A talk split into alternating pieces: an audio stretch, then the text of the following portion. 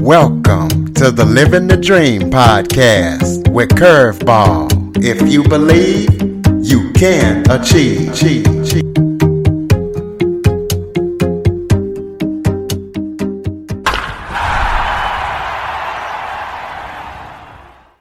Welcome to the Living the Dream with Curveball podcast, a show where I interview guests that teach, motivate, and inspire.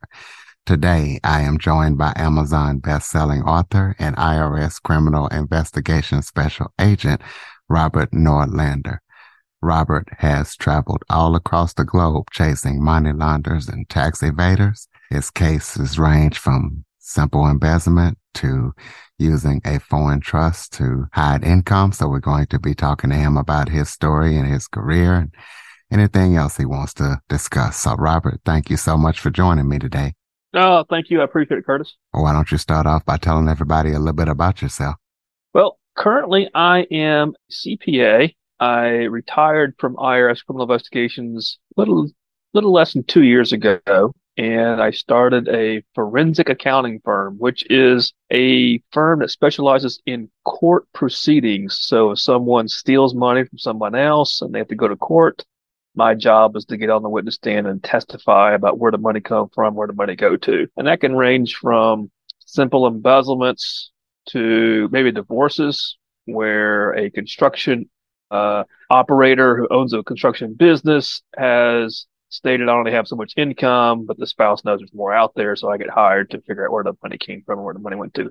Hidden money. I find the money and trace it and t- can explain to the judge and to the jury if need be about where it came from and where it went to. So that's kind of the, the first prong of that. The second prong is because of my employment with the IRS for over 20 years, I know how to resolve large tax problems. So if someone's got a large tax problem where the IRS is stepping on their neck, you know, threaten to sell their children and sell their houses in order to pay the taxes, I come in and help negotiate the best deal possible with that with that uh, with that client. So it's really two things. That's kind of what I do right now. But prior to that, I was a special agent with IRS criminal investigations, and like your intro said, my job was to investigate potential potential criminal tax violations, people who commit tax evasion, people who falsify tax returns, and people who commit money laundering.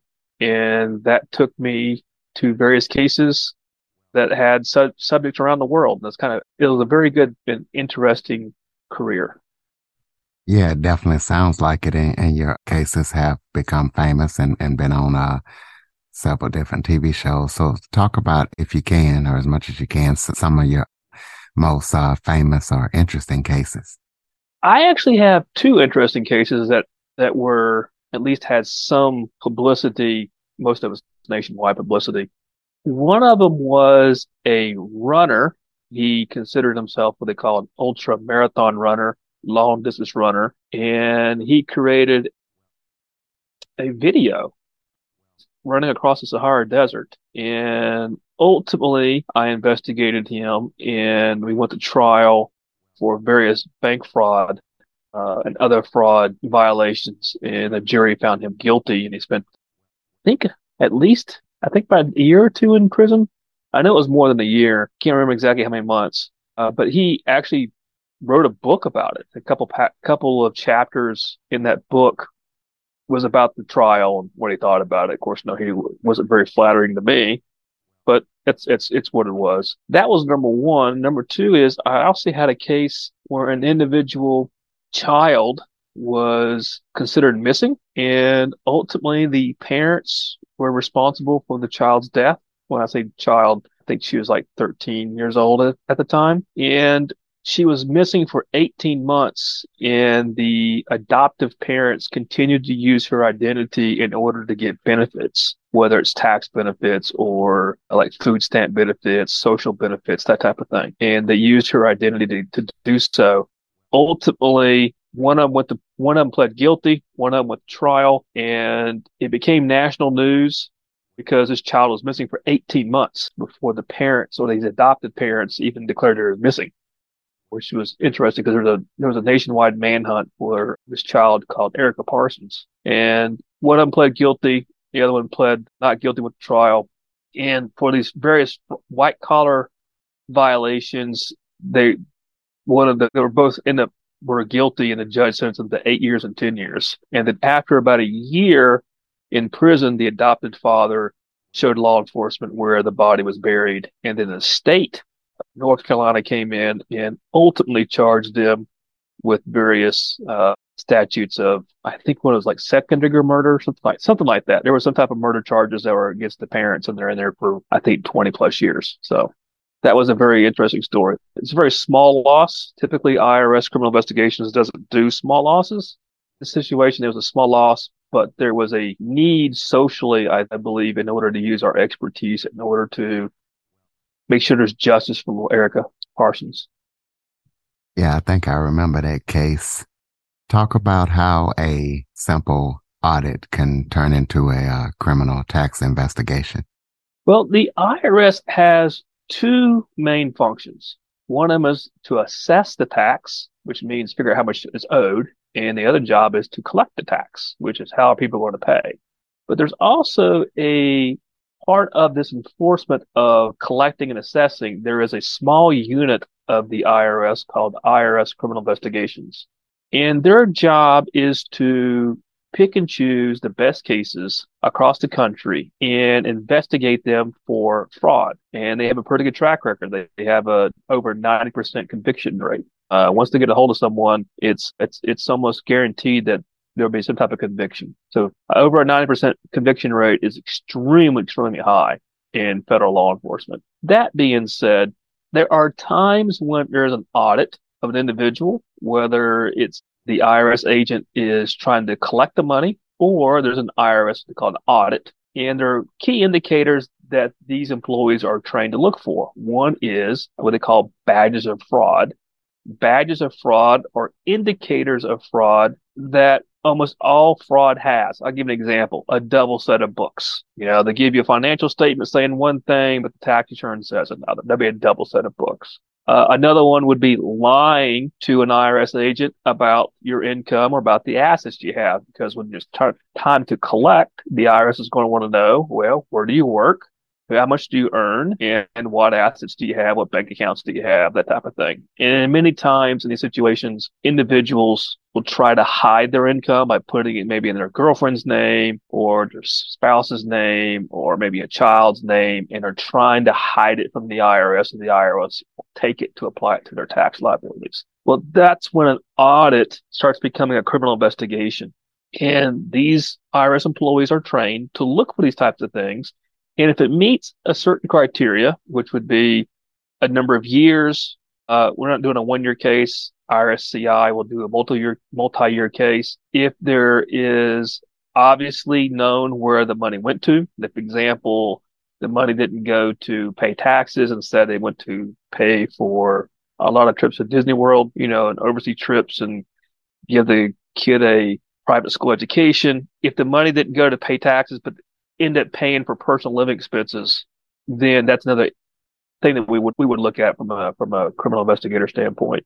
Um, that the age of the individual, the health of an individual, there are a few non-number oriented type of things we'd look at, like for example, age.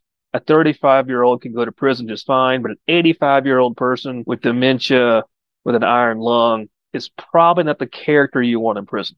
You know, I mean, it's really necessary to try to, but the point being is you want to put people in prison that well the judge will look at and the jury will look at and say yeah that person deserves to go to prison and should be in prison that type of thing so they would look at various characteristics of that and then they would give it to irsci as what we call a fraud referral and then the criminal investigator will take a look at it and run with it whether it's doing interviews getting bank statements it would also entail surveillance search warrants that type of thing. So that's when a civil audit turns into a criminal criminal tax investigation. So when there are indicators of fraud and there's a pattern of behavior that the IRS agent believes warrants a criminal investigation to stop that behavior.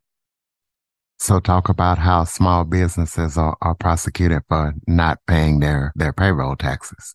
Well, that's an interesting tax the U.S. Congress, United States Congress has passed laws that requires the employer to withhold taxes out of employees' paychecks. Anybody who's a W 2 employee understands that which you may make $10 an hour, but you're not getting $10 an hour. You're actually netting out maybe $7 an hour by the time it's all said and done because there's taxes taken out. Well, those taxes that are taken out are called trust fund taxes. That means that those taxes that are withheld are the property of the United States government. So an employer is required by the government to withhold these taxes, the government says that's not your money. It's not the employee's money. It's not the employer's money. It's the government's money.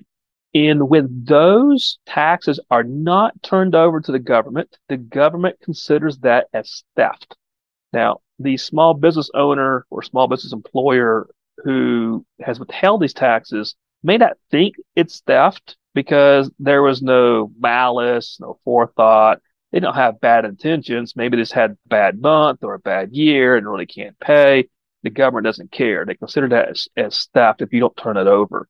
So they, they are required to turn that over. And when they don't, there are large civil penalties as well as potential criminal penalties for doing so. Because if, like anything else, if you steal money, uh, there's a criminal violation that's been done. So uh, in this situation, there has been a criminal violation. The question is now is how bad is it and is it worthy of a full fledged federal criminal investigation into where this money went to?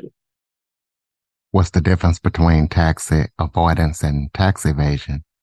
That's a good question. Well, tax avoidance is when you're trying to lower your tax bill as much as possible, and that is totally legal.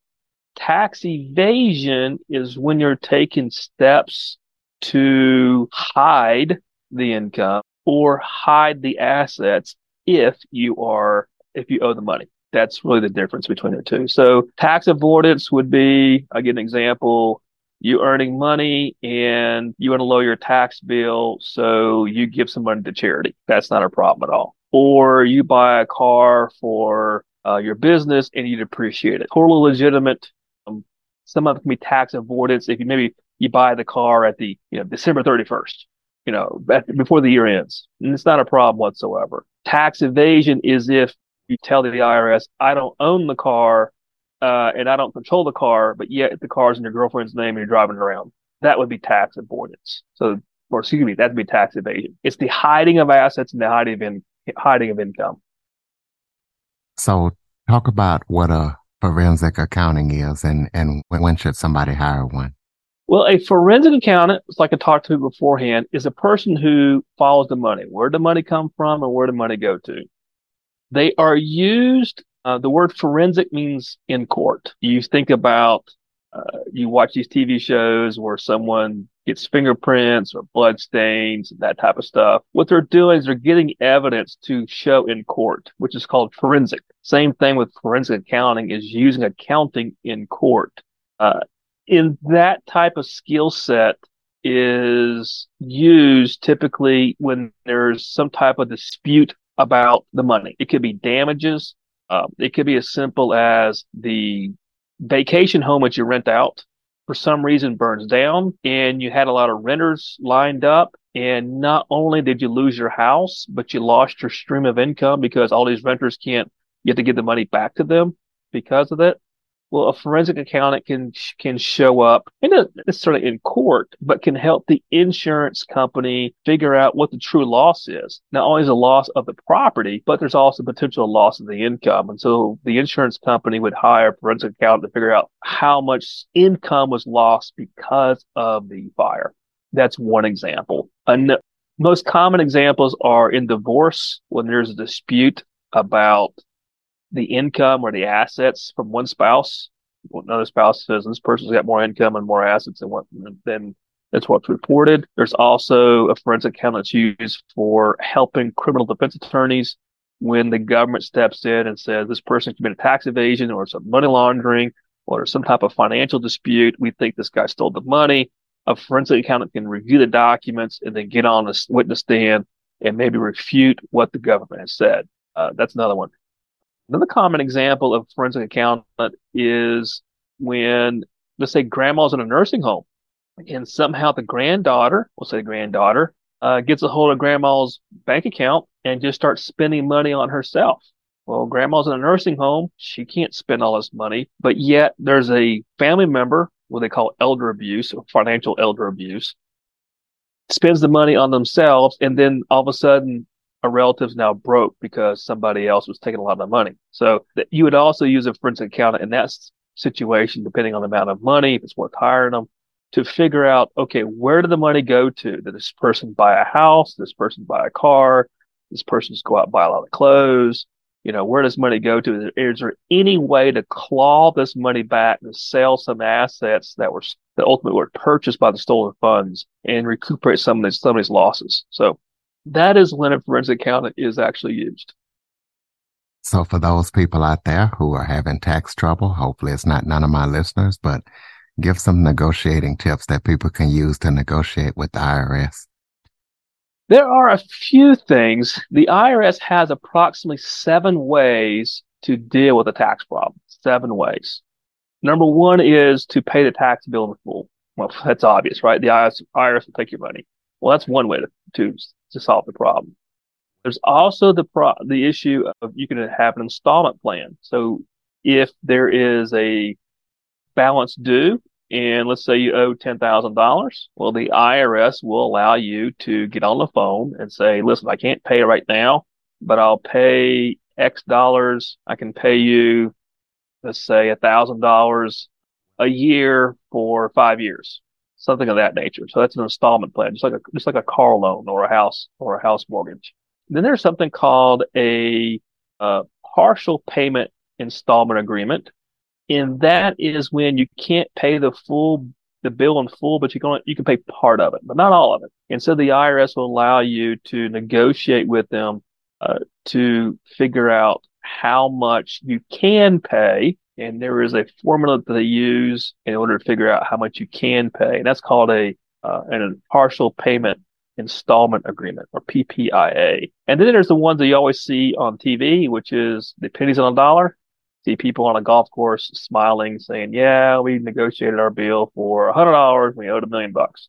Well, that's also a formula that's that's out there and that can be done.